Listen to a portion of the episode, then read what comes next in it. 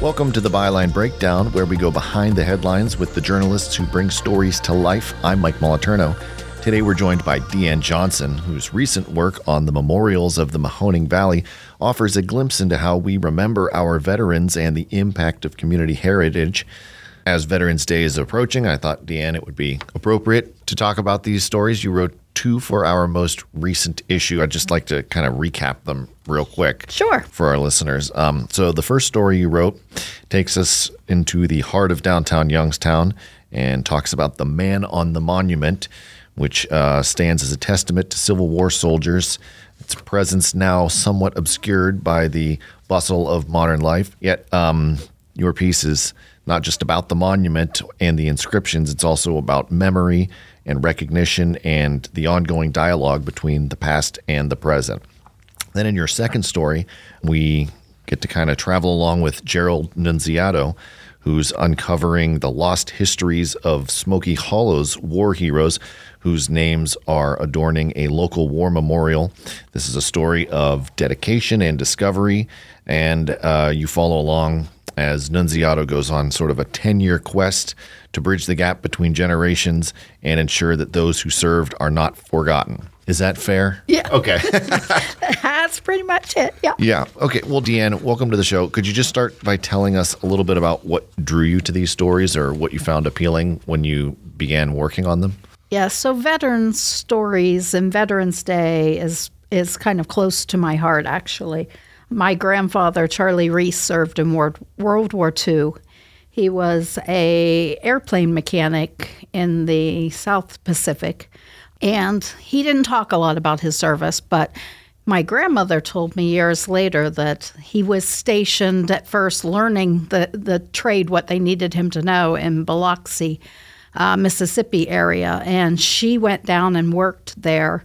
Um, they were newlyweds, and she went down and worked there as a person that worked with codes. And then when he was sent overseas, she drove home pregnant with my mom, no driver's license, anything, just drove home by herself because they had driven down together.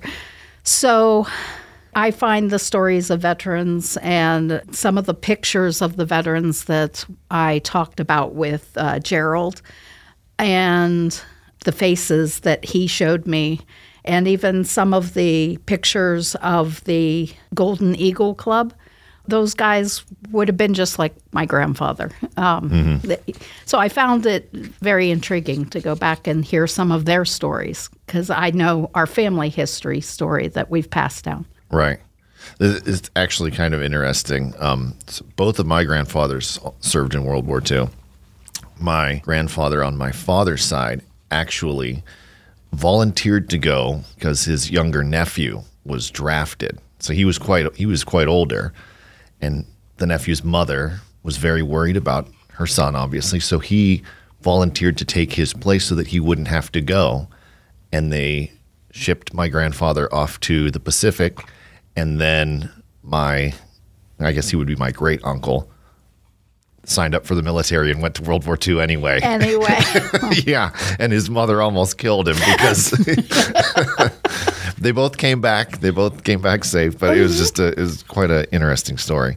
So um, let's talk about the uh, the man on the monument, which uh, you mentioned is is often overlooked by residents. It's right here in downtown Youngstown in the in the central square.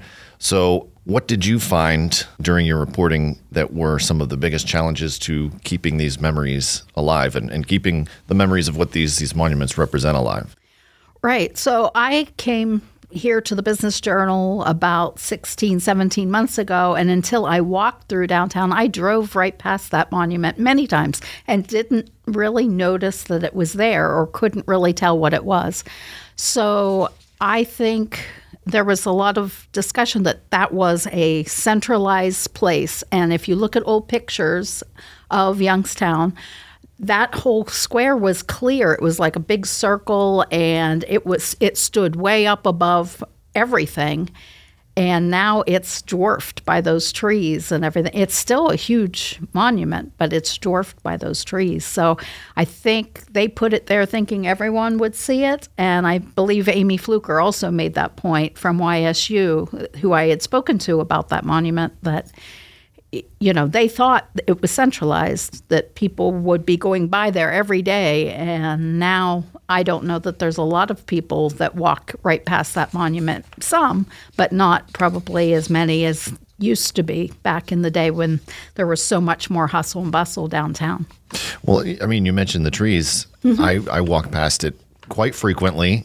Um, and I have to admit, I'm guilty of just not even realizing that it's there. Even though I know it's there, it kind of blends in with all of the other trees and all of the other the the scenery around, and I just yeah, Yeah. it's real easy not to notice it. Um, could you talk a little bit about what was your process for researching these memorials and finding out the stories behind them? Yeah, I started off by making a list and realizing that there was so much more behind it than just a list. And, it- you know, just kind of researching what some of the different places in the community and throughout the Mahoning Valley did. They all seem to have a monument or a placard, or th- they're all over the place.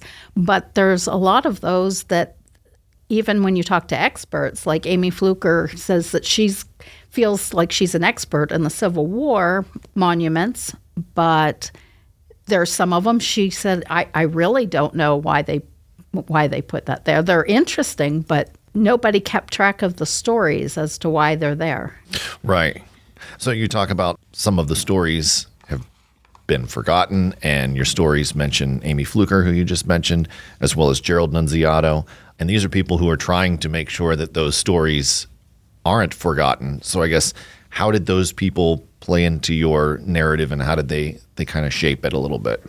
Yeah, I, I would say, especially with uh, Gerald, he's very concerned that when he was younger, he would go to these um, Memorial Day services that were held at the monument in Smoky Hollow, but they were names. They didn't have that were on there. They didn't have a lot of meaning to him, and he is concerned that there's a lot of monuments like that in the valley that have a list of names on them that nobody remembers or that, that that you know the story behind that person or their service their dedication to this country has been forgotten Um, could you just tell us a little bit about what um, Mr. Nunziato is doing, or Sure. uh, kind of the the whole Smoky Hollow bit?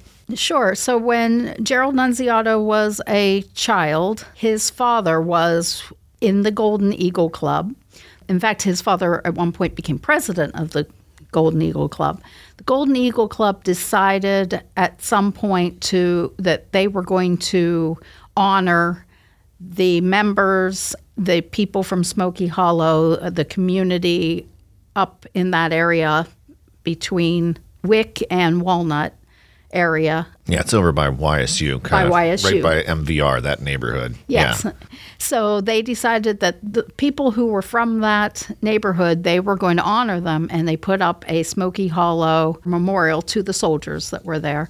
Gerald was just a little boy, and there's a picture of him in our issue that he has where he was there when they dedicated it. And but through the years, he left the area. He went and had a career, and then he retired and returned to the area and re- and realized he was very interested in preserving these stories. So he started in researching, um, going back through those names. And in fact, there was even an, a name that they were uh, adding when they read off the names during the Memorial Day service that wasn't there. And he asked about it. Why, why are we adding this name? Who is this person? And they said it's someone whose family says that he should have been on there, but he wasn't.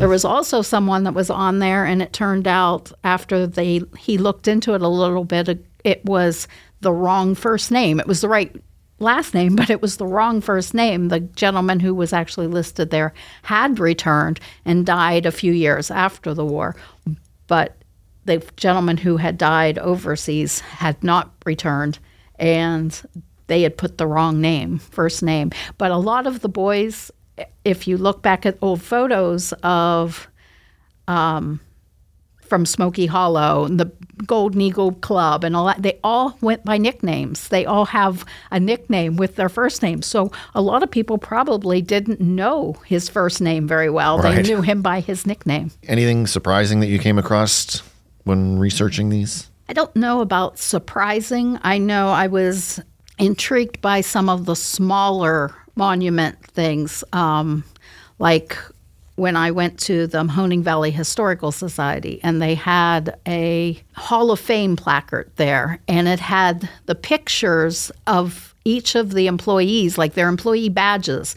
that they turned in when they went overseas. I found it, you know, very. You, you look at how many faces were there, and I don't know how many people worked at that mill at that point in time, but there's so many faces there that you had to have known most of the people or many of the people whose faces ended up there. And, um, you know, there were five that they posted prominently in the middle that didn't come back. We're going to take a quick break before we continue speaking with Deanne, so stay with us on the Byline Breakdown, and we'll be right back to delve deeper into the stories behind the monuments of the Mahoning Valley.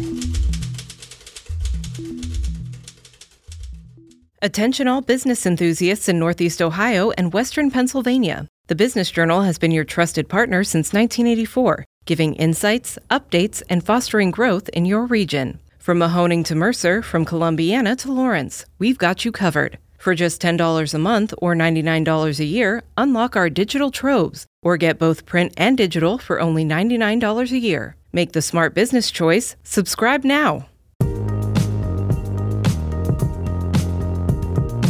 Deanne, could you maybe describe for us or share with us how you think these memorials intersect with some of the ways that we remember um, and honor veterans today?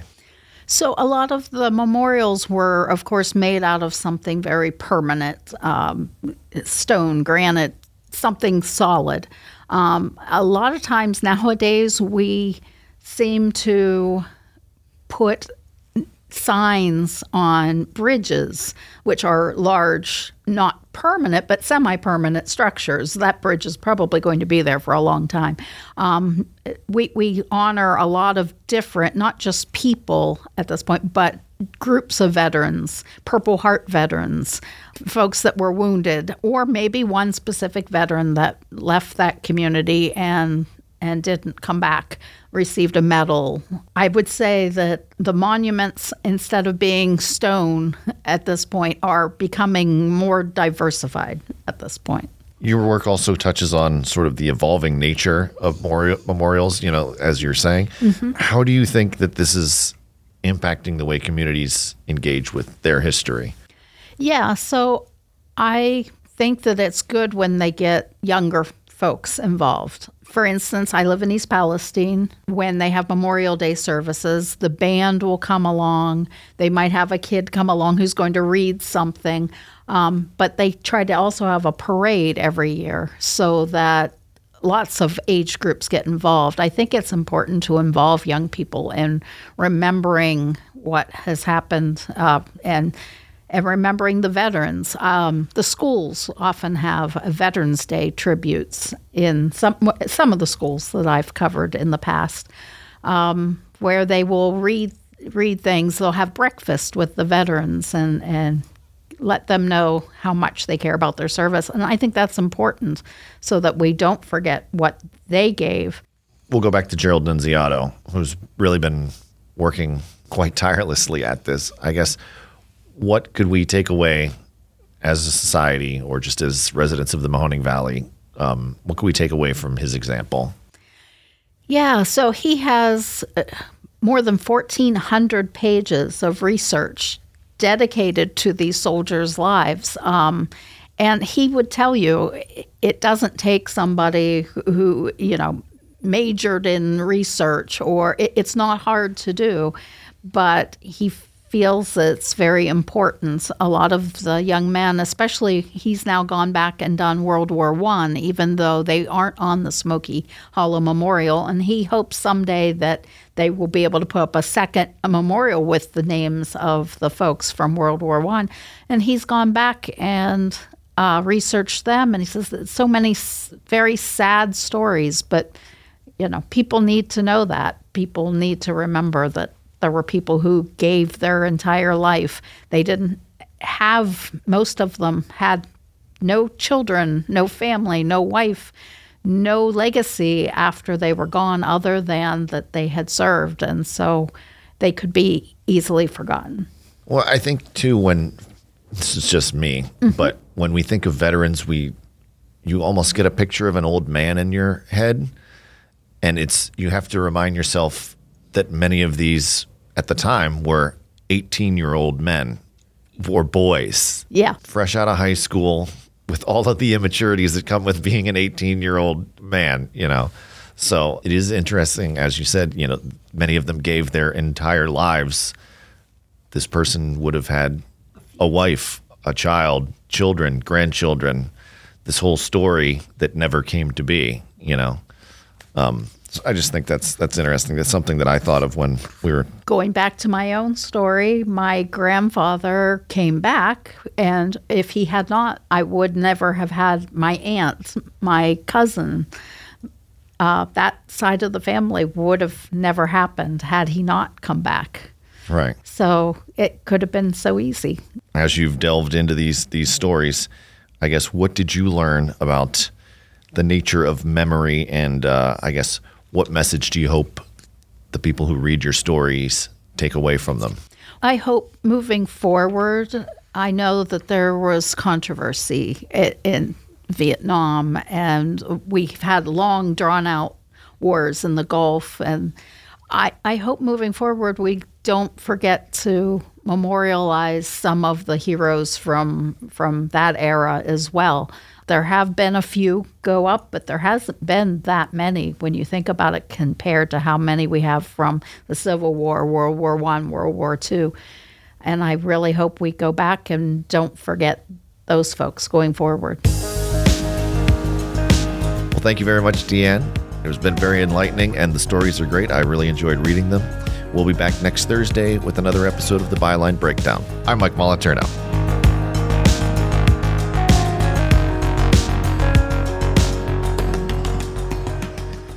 You wouldn't drive a car without a map, so why navigate the business world of northeastern Ohio and western Pennsylvania without the Business Journal? Trusted since 1984, we're the compass pointing you to growth and prosperity. Digital, print, why not both? We've got subscription options tailored for every business savvy individual. Light up your path to success. Subscribe to the Business Journal today.